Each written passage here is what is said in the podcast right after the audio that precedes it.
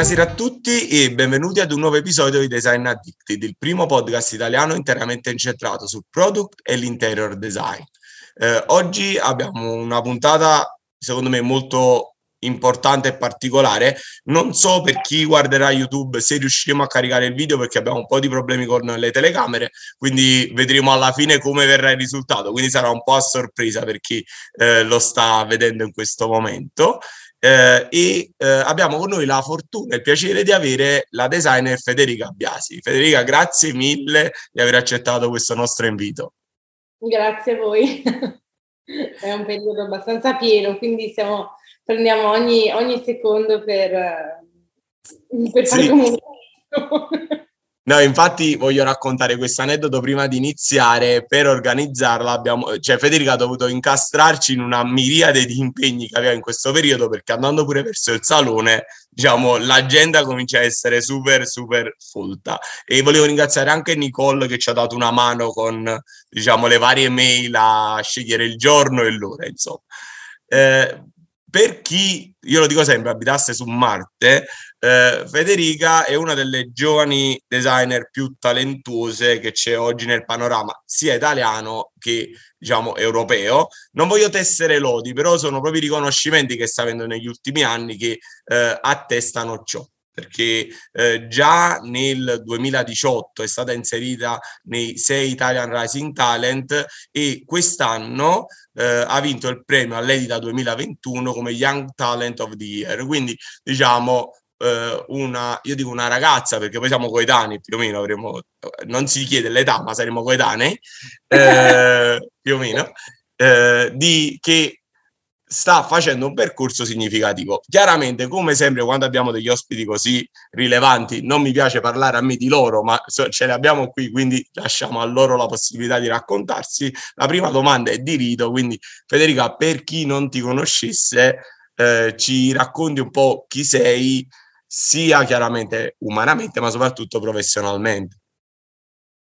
Allora, Intanto l'età si può dire, ho gli anni di Cristo, 33 anni quest'anno, anche se mh, tanti mi dicono che ne dimostro meno, sono contenta, però finché, finché ne dimostro meno si può dire, no? Di solito eh, funziona così. Quindi... Certo, io non mi sono azzardato, io ne ho 34, quindi ci sono andato vicino come... come... E, e, poi dall'altra parte preferisco sempre, sempre ribadirlo perché in questo settore se no rimaniamo giovani fino a 40 anni, mentre in altri settori o all'estero a 33 anni sei già eh, adulto, consapevole, già famiglia, figli, eccetera. Da noi in Italia siamo un po' indietro, quindi ci tengo sempre a rimarcare questa cosa perché non vorrei che, che i giovani poi pensassero giovani, quelli che sono veramente giovani pensassero che la, la, gioventù dura fino ai 33 anni, anzi mi piacerebbe, certo siamo giovani, però insomma mh, mm, non tanto quanto i ventenni, quindi abbiamo 13-14 anni in più, quindi insomma così.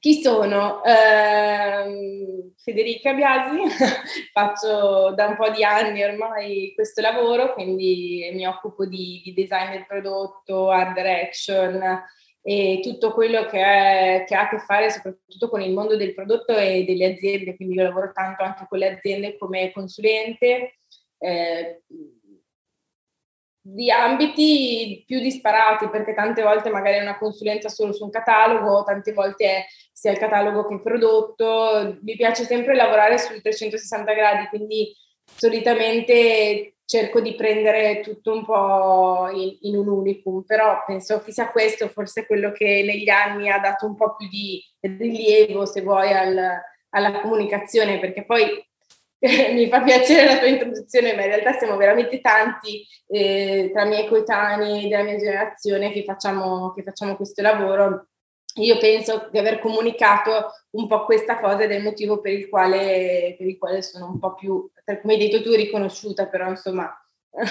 Sì, è una cosa che è una cosa diciamo che sta diventando sempre più fondamentale. Come dici tu ci sono tanti ragazzi io parlo sempre di ragazzi perché mi sento un ragazzo però forse il termine come dicevi tu può essere siamo però, ragazzi eh, esatto, non giovanissimi, ma ragazzi che hanno tanto talento, sono bravissimi, poi a volte non si, non si vendono bene, che poi è una parte del, del lavoro, eh, saper comunicare quello che si fa e quindi a volte non, eh, diciamo, non, non si esprimono come potrebbero, perché chiaramente è una parte che le aziende, il mondo, diciamo, oggi è molto più di ieri, vuole e, e recepisce. Federica, partendo da una cosa che tu eh, accennavi, eh, il fatto che il tuo è un percorso da designer, quindi è un percorso che hai studiato questo, fatto questo. Io ho letto che hai fatto anche due anni ad Amsterdam. Eh, non è vero? Sì, sì, è, vero. Ah, ok, ok, ok. No, no, perché mi, mi, mi, mi, sembrava di aver detto una cosa sbagliata. Volevo sapere, quel periodo, quanto ha influenzato poi, sia da un punto di vista di crescita, due anni all'estero in un posto comunque aperto mentalmente come può essere l'Olanda, sia da un punto di vista di design come influenze, perché chiaramente noi nasciamo e cresciamo in un, in un made in Italy che chiaramente ci influenza fortissimamente, andare verso il mondo scandinavo, anche se chiaramente l'Olanda non è eh, quel mondo propriamente lì, può avere un'influenza differente. Ma guarda, allora quello che dico sempre secondo me è parte del se vuoi, diciamo così, fortuna nel, nel mio lavoro dopo e anche grazie a quel, quell'avanti indietro tra Olanda, in realtà anche Inghilterra. È un periodo in cui avevo la mente assolutamente libera perché avevo lavorato due, tre, due anni e mezzo, tre anni in alcuni studi qua a Milano e poi mi sono trasferita, mi trasferì non per lavoro ma per... Si può dire per amore. E, e, quindi quando mi sono trasferita diciamo che avevo la mente libera, non stavo cercando un lavoro subito, e, um, lavoravo già su alcune cose come, come freelancer, quindi avevo la mente molto molto recettiva senza che ci fosse mh, mm, appunto una consegna, una deadline, qualcosa, di, qualcosa che mi imponesse di dover studiare qualcosa. Quindi tutto quello che arrivava era veramente accolto, penso, dalla mia testa, in, come quando studi, no? quando qualcosa ti piace, quando non, non pensi di star studiando, allora qualcosa ti entra molto di più.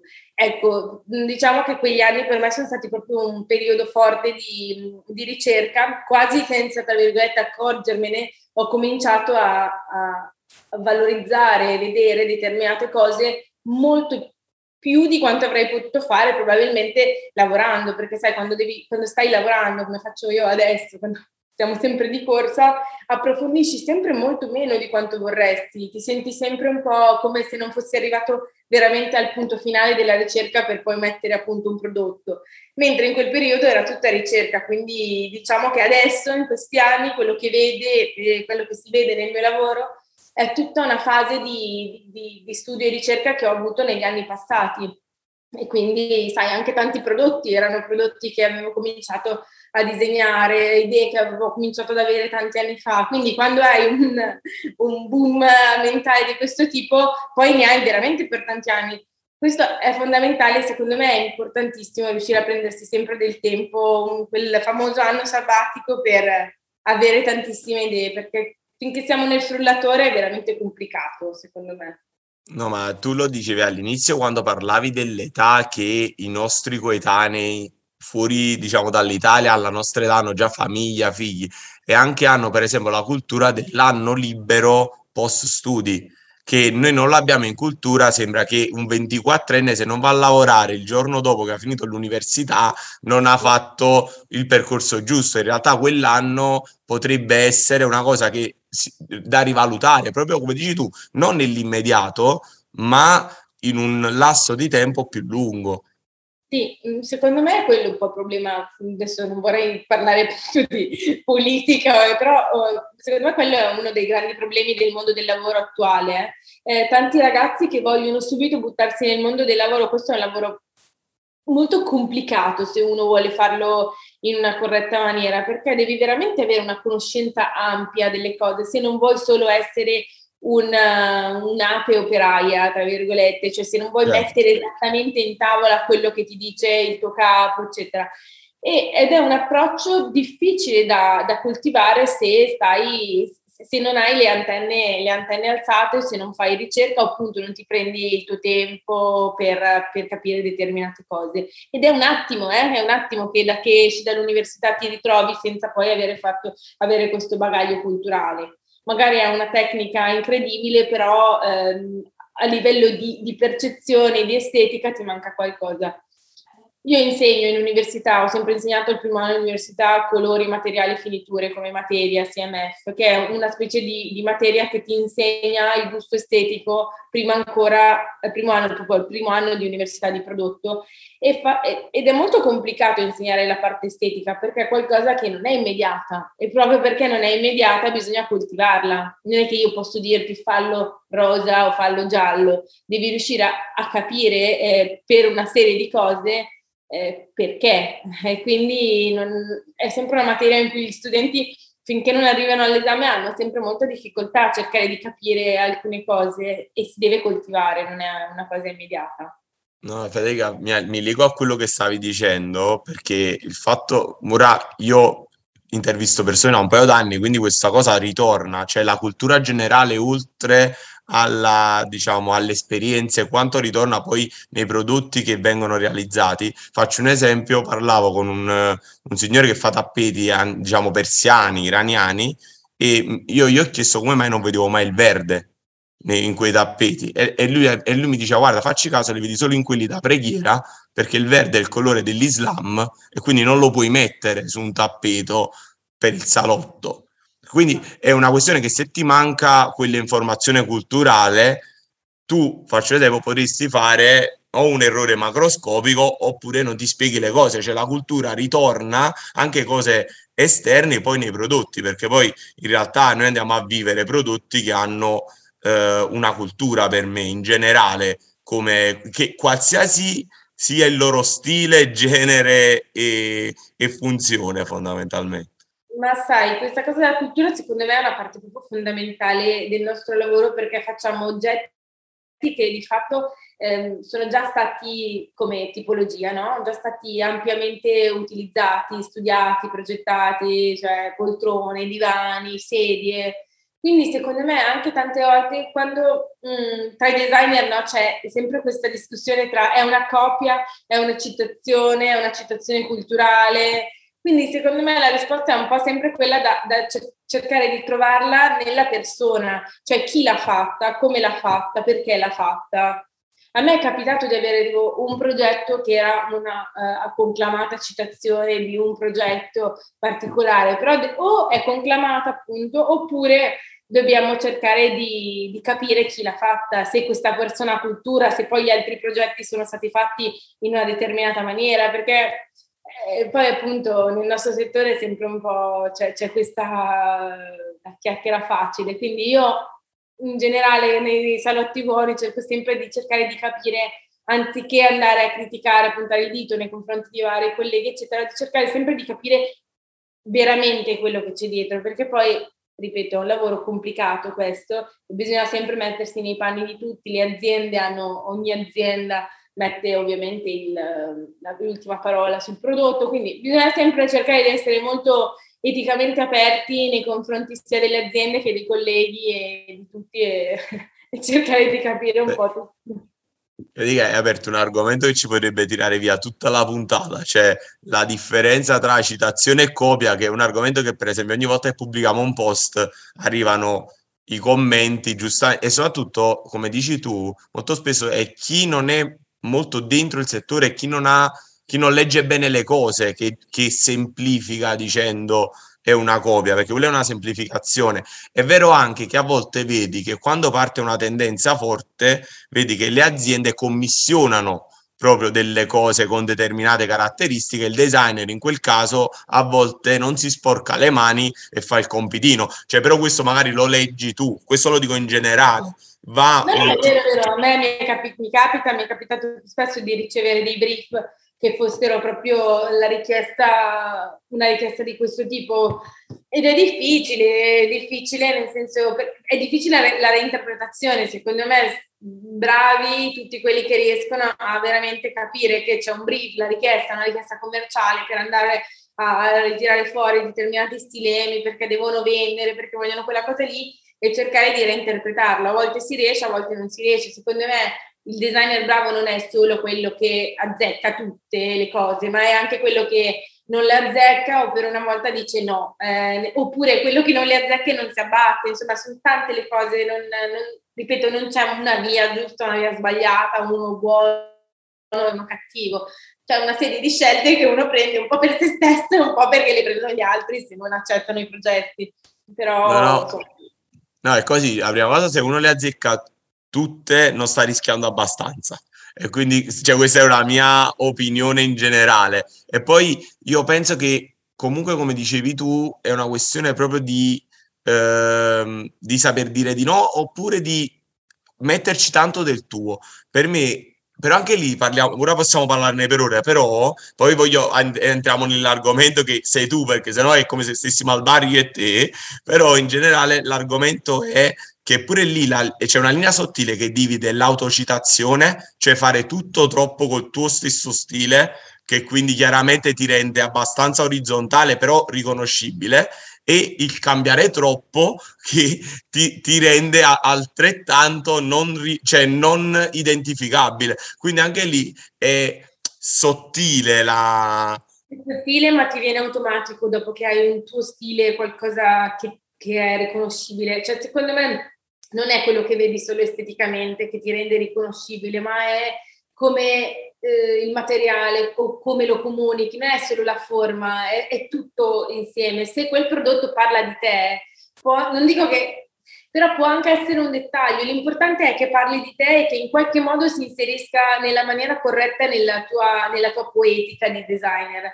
Eh, bisogna ovviamente stare attenti a non fare sempre tutto uguale, dall'altra parte a non fare tutto diverso, come dicevi, perché altrimenti perdi un po' di mordente, no? Le aziende non sanno più perché ti chiamano, quindi devono comunque volere il tuo segno, la tua caratteristica o quello che tu puoi dare rispetto a un altro designer, altrimenti non avrebbe senso eh, aprire a tutti e vedere che cosa ti arriva. Secondo me è, giusto e corretto che un, ognuno abbia uno stile particolare, quindi se io non, non disegnerò mai, tra virgolette, per un'azienda perché non corrisponderò mai probabilmente e mai vorrò corrispondere a quella tipologia quindi c'è anche questo da dire, non è che tutti vincono quelli che arrivano tutti sulle stesse, perché non è neanche detto che tutti vogliano arrivare alle stesse. Diciamo che c'è una bella corrispondenza e c'è spazio anche lì per tutti e tutti, per tutto.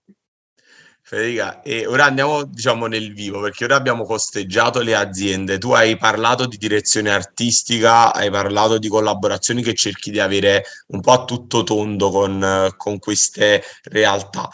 Eh, ci dici con chi collabori, con eh, chi dirigi, scusami te- i termini molto, come ti posso dire, eh, commerciali come, come, come, nomenclatura, cioè le, le aziende che eh, meglio si sposano, tornando a quello che dicevi adesso, con quello che è il tuo, il tuo approccio verso il design? Ma guarda, questa è una domanda strana perché è un periodo di, di tanti cambiamenti, nel senso che ho preso nuove aziende eh, come, come Art Director nell'ultimo anno, sto continuando a portare avanti aziende che, che, che ho rappresentato come Art Director negli ultimi anni, quindi Mingardo continuerò a portarla avanti sicuramente fino alla fine di quest'anno, è una piccola... Eh, realtà che però insomma siamo riusciti a comunicare, far crescere abbastanza bene negli anni, è una carpenteria storica, loro fin dagli anni eh, passati lavoravano con, con, la famiglia Scarpa, quindi insomma hanno un know pazzesco nell'ambito della, della, della, del, della manifattura dei metalli. Eh, Manerba, un'azienda di Mantova invece, eh, office oriented, quindi diciamo che tutto il prodotto che loro fanno è un prodotto contract che si riferisce all'ambito, all'ambito ufficio e spazi pubblici. E abbiamo fatto un bel percorso insieme negli ultimi tre anni perché comunque quando io sono arrivata loro non avevano quasi nessun prodotto se non dei bellissimi prodotti di Raffaella Mangiarotti che è l'art director che mi ha preceduto eh, pochissimi imbottiti quindi quello che abbiamo cercato di fare è posizionarli in una situazione per la quale potessero interfacciarsi con altre aziende come competitor in quel settore, perché di fatto il mondo dell'ufficio ormai è un mondo molto ampio, polifunzionale, quindi bisogna in quel caso inserire dei prodotti che gli altri hanno e che tu non hai ancora, non hai ancora in produzione. Quindi abbiamo fatto un, un bel lavoro di questo tipo insieme, insieme anche a poi alla, una parte di immagine coordinata, di, di nuove implementazioni. Però quest'anno ci saranno altre tante novità, perché però non, non, posso, non posso, svelare se non, se non, una che è Decoratori Bassanesi, che è un'azienda bellissima di, di rivestimenti ceramici eh, di Bassano del Grappa. E con loro abbiamo cominciato proprio da poco tempo, abbiamo rifatto il catalogo, è un'azienda secondo me bellissima, un'energia potente, nel senso che i titolari sono persone genuine e con cui stiamo facendo un, un, bellissimo percorso. Quindi abbiamo appena cominciato, quindi è come un nuovo fidanzato.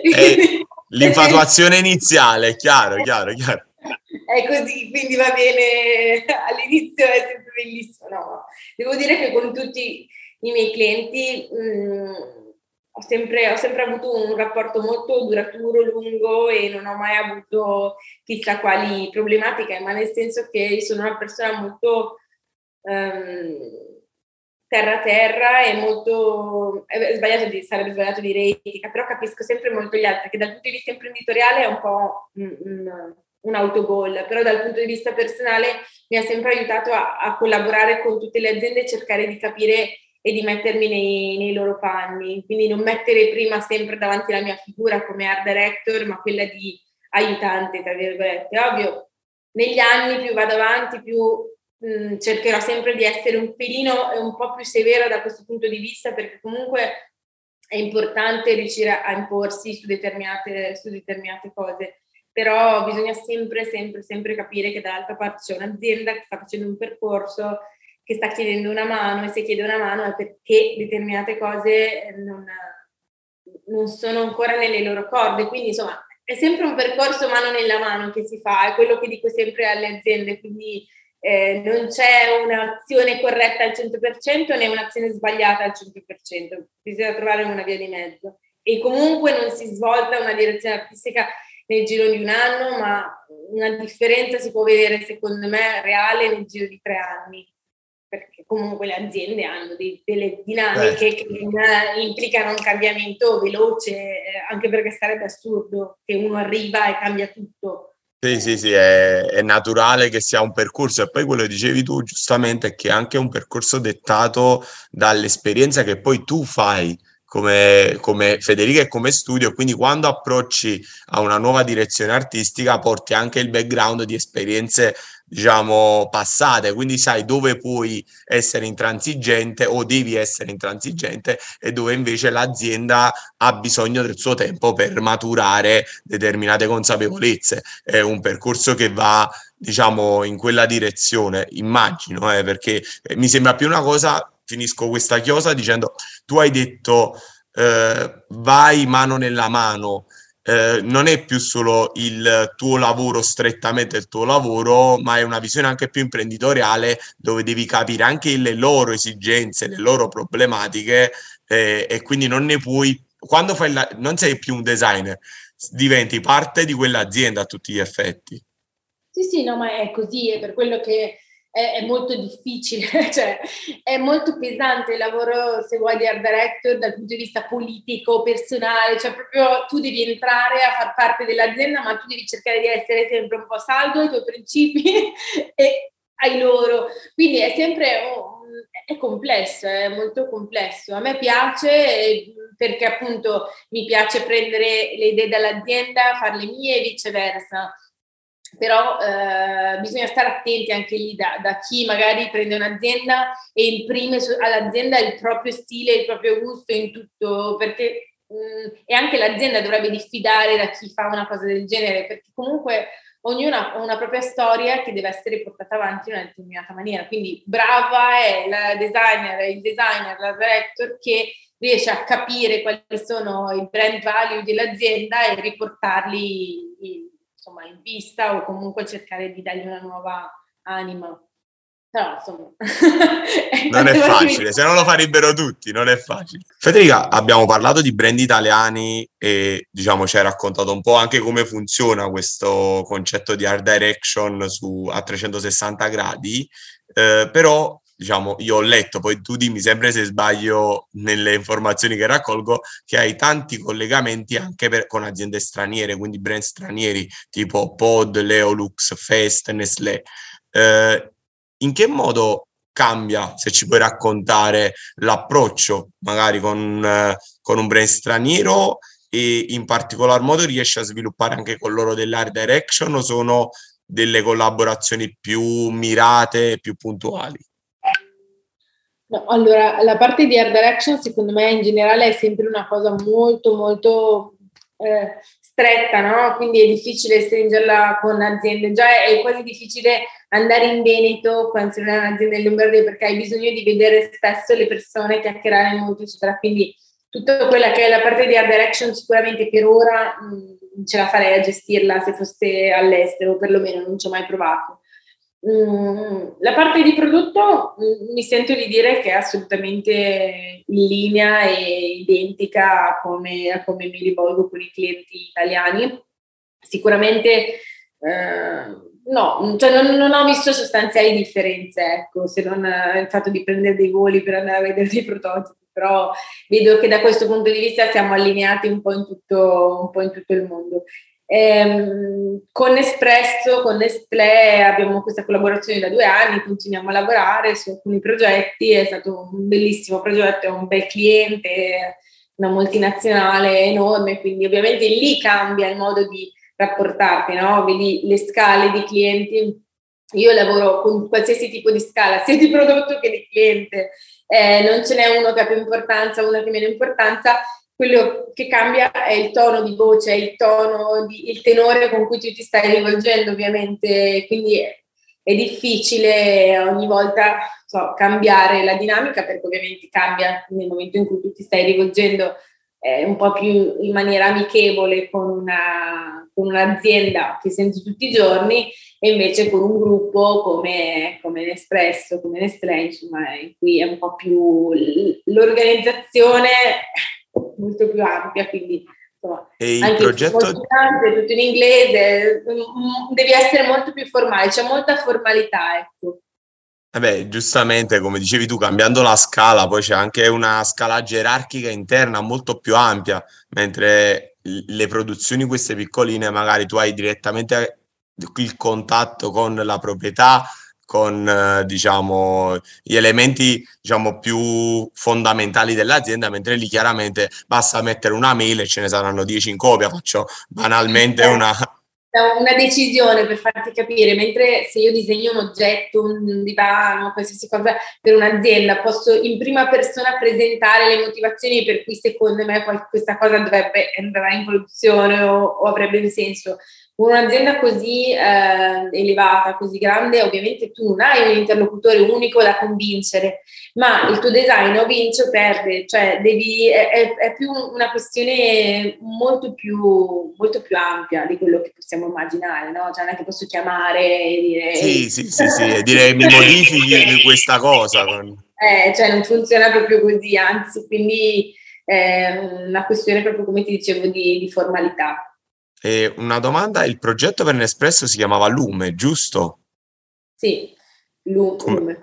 E in cosa consisteva, giusto per raccontarlo, così poi abbiamo l'opportunità di fare un approfondimento anche noi dopo.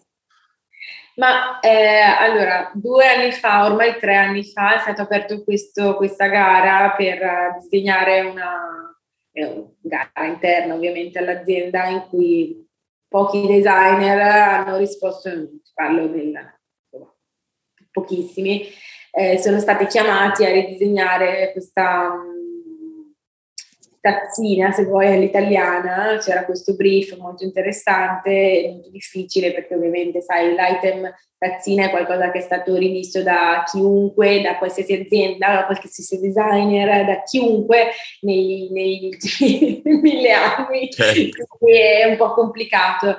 E, um, ho ricevuto appunto questo, questo, brief, ho risposto e poi da lì mi hanno chiesto di sviluppare, ovviamente nel brief c'era non solo una tazzina ma tutta una collezione di cinque tazze, tazzine, eccetera, più un portacapsule, più alcuni accessori, e, eccetera, eccetera. Insomma, un Quindi progetto molto, ampio, ma la, la, proprio il tooling, la produzione, tutta la parte di avviamento è durato quasi due anni, quindi insomma... Mh, è stato un progetto che ha preso molto tempo, molto tempo. Forse anche su questo è più complesso, diciamo, anche come tempi di maturazione con aziende del genere. E Federica, l'altra domanda che ti volevo chiedere, perché è una cosa che ora mi sto chiedendo io, ma penso tutti che stanno ascoltando, è capire anche quanti siete in studio a sviluppare, cioè questi progetti portano anche che il team, io ora non lo so, però un team possa ampliarsi per un periodo ridursi in un altro periodo a seconda di il carico di lavoro, perché comunque sono commesse che non sono, eh, diciamo, non tutte sono delle art direction che tu hai dei contratti, immagino, eh, per tantissimo tempo, ma alcune sono anche spot, quindi hai bisogno magari di eh, o esternalizzare o... No, no, no, io non esternalizzo niente. Ok, te lo chiedevo per curiosità, esatto. No, no, no, esternalizzare no, cerco di avere un team interno molto compatto, adesso siamo in quattro, più me cinque, e cerco sempre di avere delle persone senza un turnover veloce, quindi comunque collaborazioni di due, tre anni consecutivi, insomma, eh, non mi piace, non mi piace cambiare, cambiare le persone perché ho una maniera di lavorare che come tutti, ognuno ha la propria maniera di lavorare, no? Quindi non, posso, non riesco a delegare dicendo fai questa cosa e basta, ma è proprio un cercare di entrare nella, nella, mia testa, nel mio modo di lavorare, nel mio modo di pensare, eccetera. Quindi questa cosa si può ottenere solo dopo un tot di tempo. Eh, è ovvio che il team si amplia nel momento in cui ci sono determinate commesse, però ormai da un po' di anni, da tre anni a questa parte ho eh, annualmente alcuni clienti, alcune art direction che mi permettono di avere un team fisso che copre ovviamente tutte le, le commesse dello studio. Ovvio, se dovessero arrivare altri progetti molto più ampi, amplierei ancora di più. Sebbene io non voglia ampliarlo più di 5 persone, questo da qui lo dico adesso perché magari fa tre anni siamo 60, no, però non ci riesco, non ci riesco perché non ho una questione mm, non ho una capacità tale di gestire troppe persone. E quindi nel senso di voglio essere troppo voglio controllare troppe cose e se avessi troppe persone non, non, non, ce la farei andrei fuori di testa probabilmente. Secondo me è una dote questa quella di riuscire a, a, a, a delegare tante cose eccetera io ce l'ho in parte, ma penso che in parte non ce l'avrò mai nell'avere un team grande, perché sennò ho paura che si perda un po' il polso della situazione. Poi magari no, ripeto, dipende dalle persone. Nel mio caso specifico ho paura di, di non avere più la visione d'insieme. Una, una, cosa interessante che dicevi è anche il concetto di eh, avere delle collaborazioni continuative. Cioè, eh, quando un designer approccia a questo mondo, spesso pensa ai singoli progetti, ai, alle singole cose, a volte non inquadrando il fatto che poi diventi un'azienda a tutti gli effetti. E quindi eh, sviluppare anche delle cose che ti diano un'orizzontalità anche nel, diciamo, nel poter programmare, perché come dici tu, il turnover è una delle cose più deleterie in qualsiasi ambi- ambito lavorativo, perché tu nel momento in cui formi una persona, poi quella formazione ne vuoi vedere i frutti dopo che eh, è passato un tot di tempo. Eh, per far sì devi avere pure la tranquillità di dire ok, queste persone le posso eh, assumere, tenere e, e tutto. Quindi diventa più ovviamente una cosa aziendale e le collaborazioni a lungo raggio sicuramente facilitano questo tipo di diciamo, di processi. Ma mentirei se dicessi che non è così. No, no, no, è, è, è, una cosa ovvia, so che sto ripetendo no, un'ovvietà, allora, però... Direi anche dicendo che è il mio primo grande amore l'art direction, cioè io amo fare art direction perché penso che mi aiuti molto poi nello sviluppo del prodotto stesso, perché avere avere un, un, occhio sull'azienda è sempre molto interessante. Bisogna stare attenti appunto a non farsi trainare troppo, altrimenti poi si finisce a fare solo qualcosa di commerciale. Quindi è sempre veramente sono io che mi devo fermare prima e dire no, no, non pensare come loro, non devi pensare come loro. Ehm, però dall'altra parte aiuta sicuramente il team ad avere eh, una, una, sicurezza e aiuta me a sapere che ci saranno, che posso prendere dei progetti e avere la certezza che ci saranno delle persone che insieme a me potranno, potranno svilupparlo assieme. Quindi eh, è ovvio che per far crescere qualcosa ci devi, devi sempre un po', un po', investire, un po' cercare di, di fare dei sacrifici all'inizio. Non ho la velleità di voler diventare un'azienda, ripeto, uno studio grande. Secondo me la cosa ideale è avere un, un bilanciamento tra quelli che sono i progetti che arrivano e quelli che magari inaspettatamente arrivano e puoi dire di sì, perché poi di fatto la difficoltà è che se arrivano dei progetti grandi, come dicevi tu, puoi esternalizzare, non è così semplice, devi fidare delle persone per esternalizzare una cosa. Io ho detto, cioè nonostante abbia un team, ho detto no a dei, a dei lavori perché non avevo, non avevo, idea di come, non di come gestirli, ma di come riuscire a, a, a, sì, a gestirli con il team che avevo. Insomma, è, è difficile a volte riuscire a capire quando ne va della, dell'installazione, se vuoi che ti propongono, o, o della della tua insomma certo, certo. Quindi tante volte mi è capitato di, di, dover dire dei no proprio per questo motivo, perché non mi sentivo sufficientemente magari pronta o, o non pronta ad esternalizzare, cosa che in tanti designer fanno. Certo, ma un'altra cosa Federica ti volevo chiedere perché poi arriviamo, cioè in realtà siamo partiti con l'idea di raccontare, abbiamo parlato dell'art direction, come, cioè ci hai raccontato un po' come funziona questo mondo qui, quindi magari lo mettiamo anche nel titolo della puntata, però la mia domanda è, eh, spostandoci su un ultimo argomento, perché poi so la tua agenda, quindi so che più di un'ora non ti posso tenere, anche se spero sia la prima di... Eh, l'altra domanda è, ora c'è tutta questa nuova, diciamo, wave, per dirlo alla, all'inglese, di tutto questo, diciamo, NFT, mondo virtuale, metaverso. Sono degli input che ti stanno arrivando anche dalle aziende con cui collabori o ancora le tue realtà sono molto materiche, quindi diciamo questi argomenti ancora passano come un giorno vediamo cosa possiamo fare anche noi.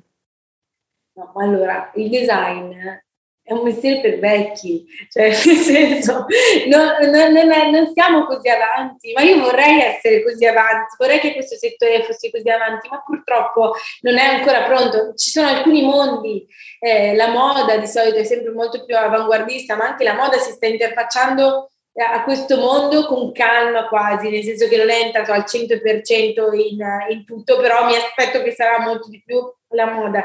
Il design ha altre tempistiche, abbiamo ancora alcune cose da sistemare in questo periodo storico e in questo momento ci sono dei problemi un po' più seri legati alla produzione, ai ritardi, ai materiali, eccetera. Quindi secondo me, eh, come dico io, è, è un mestiere per vecchi, ma tra virgolette, nel senso che abbiamo altre priorità prima ed è un po' più concreto come mestiere. Quindi secondo me no, non siamo ancora arrivati a questo punto e quasi per fortuna perché io non ho ancora capito una mazza. Quindi da questo punto di vista, ecco, in ufficio io, eh, ovviamente sono tutti più giovani di me, mi, mi trattano come se fossi una boomer, quindi io sento i miei 33 anni di gioventù come se ne avessi 82, eh, perché non capisco niente di tutta questa roba ma ne capirò, le voglio capire assolutamente. No, vabbè, adesso la sto esaltando. Eh, ho studiato, ho cercato di capirci qualcosa, però penso che sia molto complessa e non sono sicura che sia veramente una strada valicabile ad oggi. Okay. Cioè penso che sia qualcosa di cui vediamo eh, la punta dell'iceberg adesso, ma che si svilupperà, non, dico, non sto scherzando, ma secondo me veramente tra una ventina d'anni. E, e che adesso sia un po' un fuoco di paglia questa è un po' la mia sensazione, però io lo ripeto, non ho la palla di cristallo, quindi non lo so, è un po' la sensazione di, quei boom che vedi nascere e poi, poi sfiorire. Sì, non puoi sapere, vabbè, ma come tutte queste cose qui, non puoi sapere se poi sarà una vera svolta anche del mercato nostro o sia un qualcosa che essendo esplosa ora tutti stanno cavalcando e potrebbe essere una bolla. Vabbè, Federica, dimmi comunque tutta questa cosa qua anche lì del, metaverso, eccetera, finché non c'è veramente, finché tutti non lo utilizzano davvero, e tutta la parte degli NFT, eh, non dico che perde di senso, ma non capisci veramente perché stai spendendo quei soldi, cioè siamo comunque persone fisiche concrete, non abitiamo ancora eh, un mondo virtuale al 100%, quindi secondo me sarà difficile per le persone riuscire a capire determinate dinamiche da subito, ci vorrà del tempo. Va bene, Federica, grazie mille del tuo tempo, davvero. È stato un super piacere e vabbè, ci, aggiorniamo, ci vediamo al salone sicuramente. Esatto, va bene. Vai, Ciao, grazie. grazie.